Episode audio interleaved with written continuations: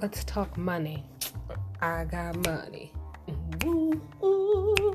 Well, mm, not yet, but you know, I'm I'm working on it. Entrepreneur at your service. So, um, I was supposed to teach a concept today, and it makes me so sad. I just couldn't make it. My car is on the outs. You gotta jump it every time you use it and she just i don't know if it was because of the snow or the changes in temperature. I couldn't make it out so i'd like to dedicate this podcast to my real estate group and the financial strategies i'm learning just by being around people who are doing it. Gurus.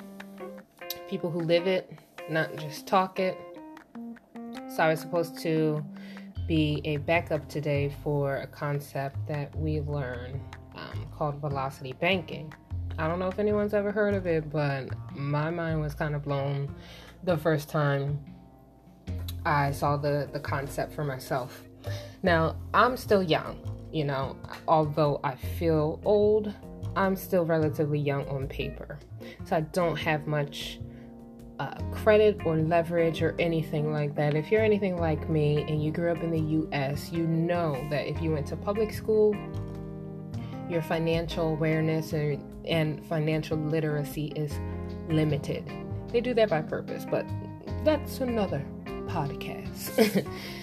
this concept called velocity banking is simply a way to reduce your debt by I believe they claim and I've I've actually seen real life examples of this like our instructors they don't play games like they're also gurus so I've seen real life examples of how even my classmates have taken this strategy and literally paid off either car notes uh, student loans anything that has amortized debt attached to it you can use with this strategy so, you basically can pay off this debt that you have, any type of amortized debt, in one third of the time, including a 30 year mortgage. So, you do the math. Basically, I'm not gonna because I'd have to do a, and I'll do this a, a vlog segment of this later, where my my camera is positioned, where I can show you and write out the strategies. But let me just break it down to you, basically how I understand it, and I'd like to know if you guys understand it in a simple format. Like it could get real complex, but I'd like to be able to share this information in a, the simplest of forms so that, you know, almost anyone can get it. So, say I'm the average American, right? Two family household, they're making five grand. Boom, that's the income for the month, five grand if you have a car note, probably 600 bucks, hopefully not. uh, if you have student loans, those are probably a couple hundred. If you have your big, biggest expense will be your living, where you live, either your mortgage or your rent. That's average now in my market is like 1200. So just calculate all your expenses roughly to be 2 grand a month, right? Basically what you're doing is there's an instrument you can use. We call it a banking tool. There's an instrument that you can use, whether it be a credit card, a line of credit. Typically, you want it to be a line of credit or something that's revolving with simple interest.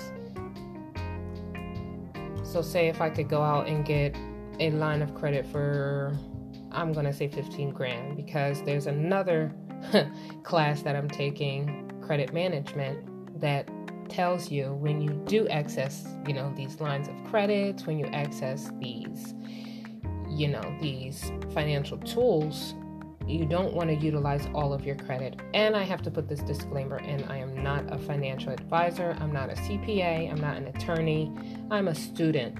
I am just reiterating what I'm learning hopefully with the chance of getting it across simply in a um, a way where it can reach many people at once. So that's why I chose this. Also, to practice for my exposure when I do this in person. So, credit management tells us that you don't want to utilize all of your credit, only a certain ratio, right? So if I get like a $15,000 credit line, I don't want to use all of the 15,000.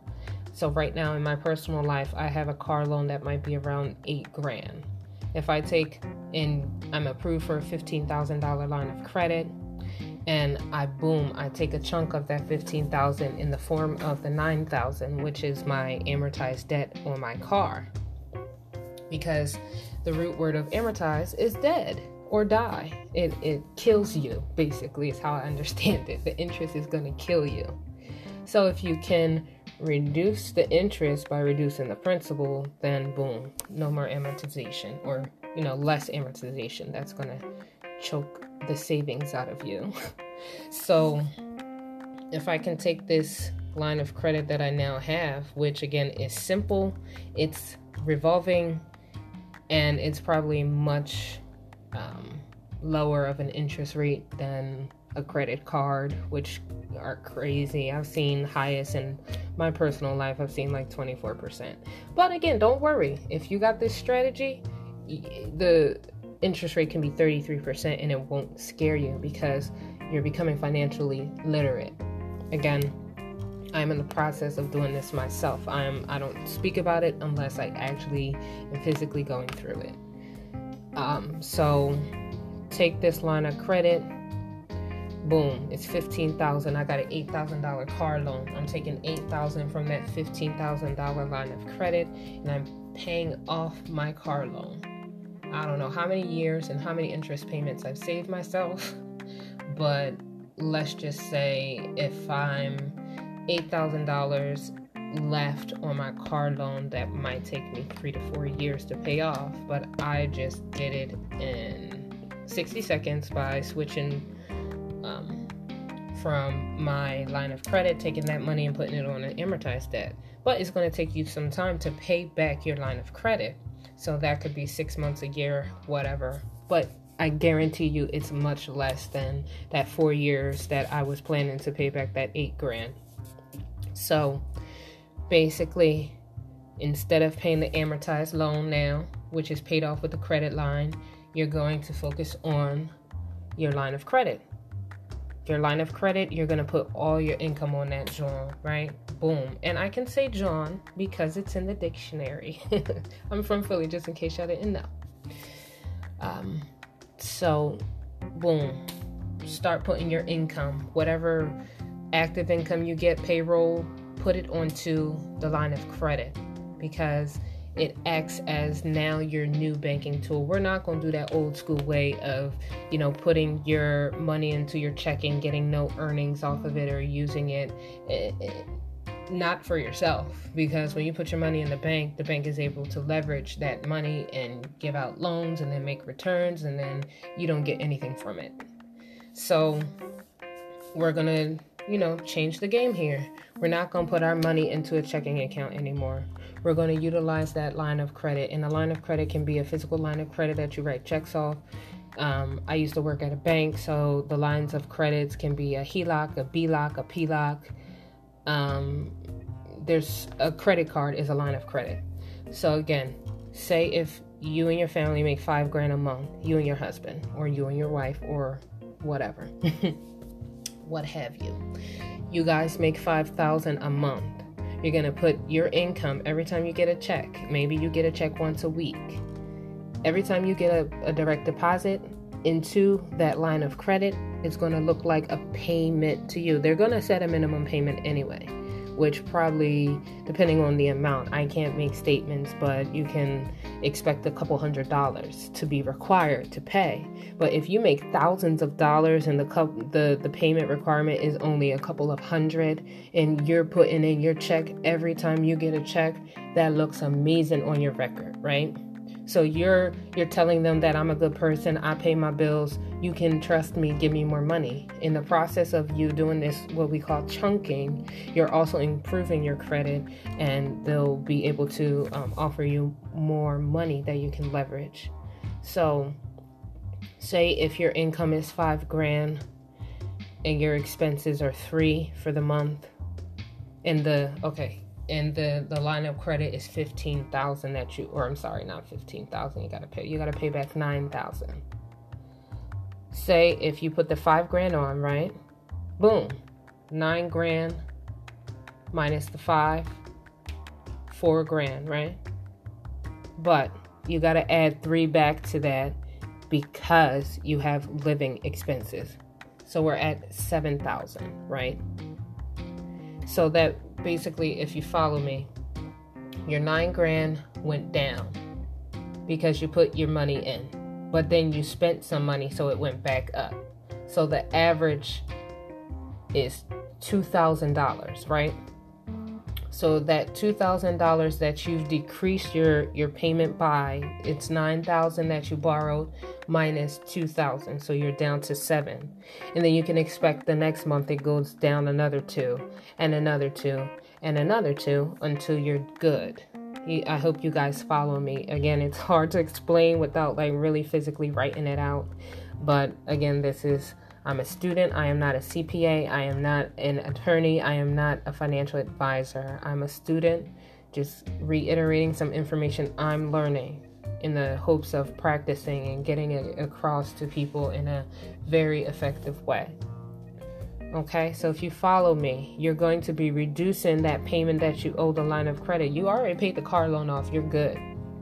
So you're focusing on the line of credit. You're depositing your your money every month into that line of credit, then you're reducing it by a certain amount, but it jumps up when you pay your bills out of that account. So technically you're reducing it by 2000 every month because your bills are 3000 and you guys make 5000. So every time and don't worry, when you put this money in, you can use it. It's it's money in, money out. It's different than an amortized loan product where it's money in and that's it. you feel me? So basically, you're reducing that debt every month by two grand, depending on the size of the debt. You can just imagine how quickly you reduce the, um, you know, the overall debt, the time that you have to pay this back. So, again, overall in the process, this is a concept called velocity banking where you're able to pay rapidly pay back your debt in a fraction of the time. Keep in mind, I am not a public certified anything. I'm a student. And if you found this helpful, or maybe you have some questions or ideas, or you want to give me an idea of what I should talk about next on this financial segment of the podcast, let me know. Um, I really like to learn from other people, not just put out information, but also be able to receive it. This is a bit of a longer one, but I hope you stuck around for that good information. If you're interested in learning more, uh, reach out to me. Somehow, some way, we'll connect. And keep in mind that the goal in life is to remain authentic, genuine, be yourself, and keep the switch up to a minimum. Until next time, peace.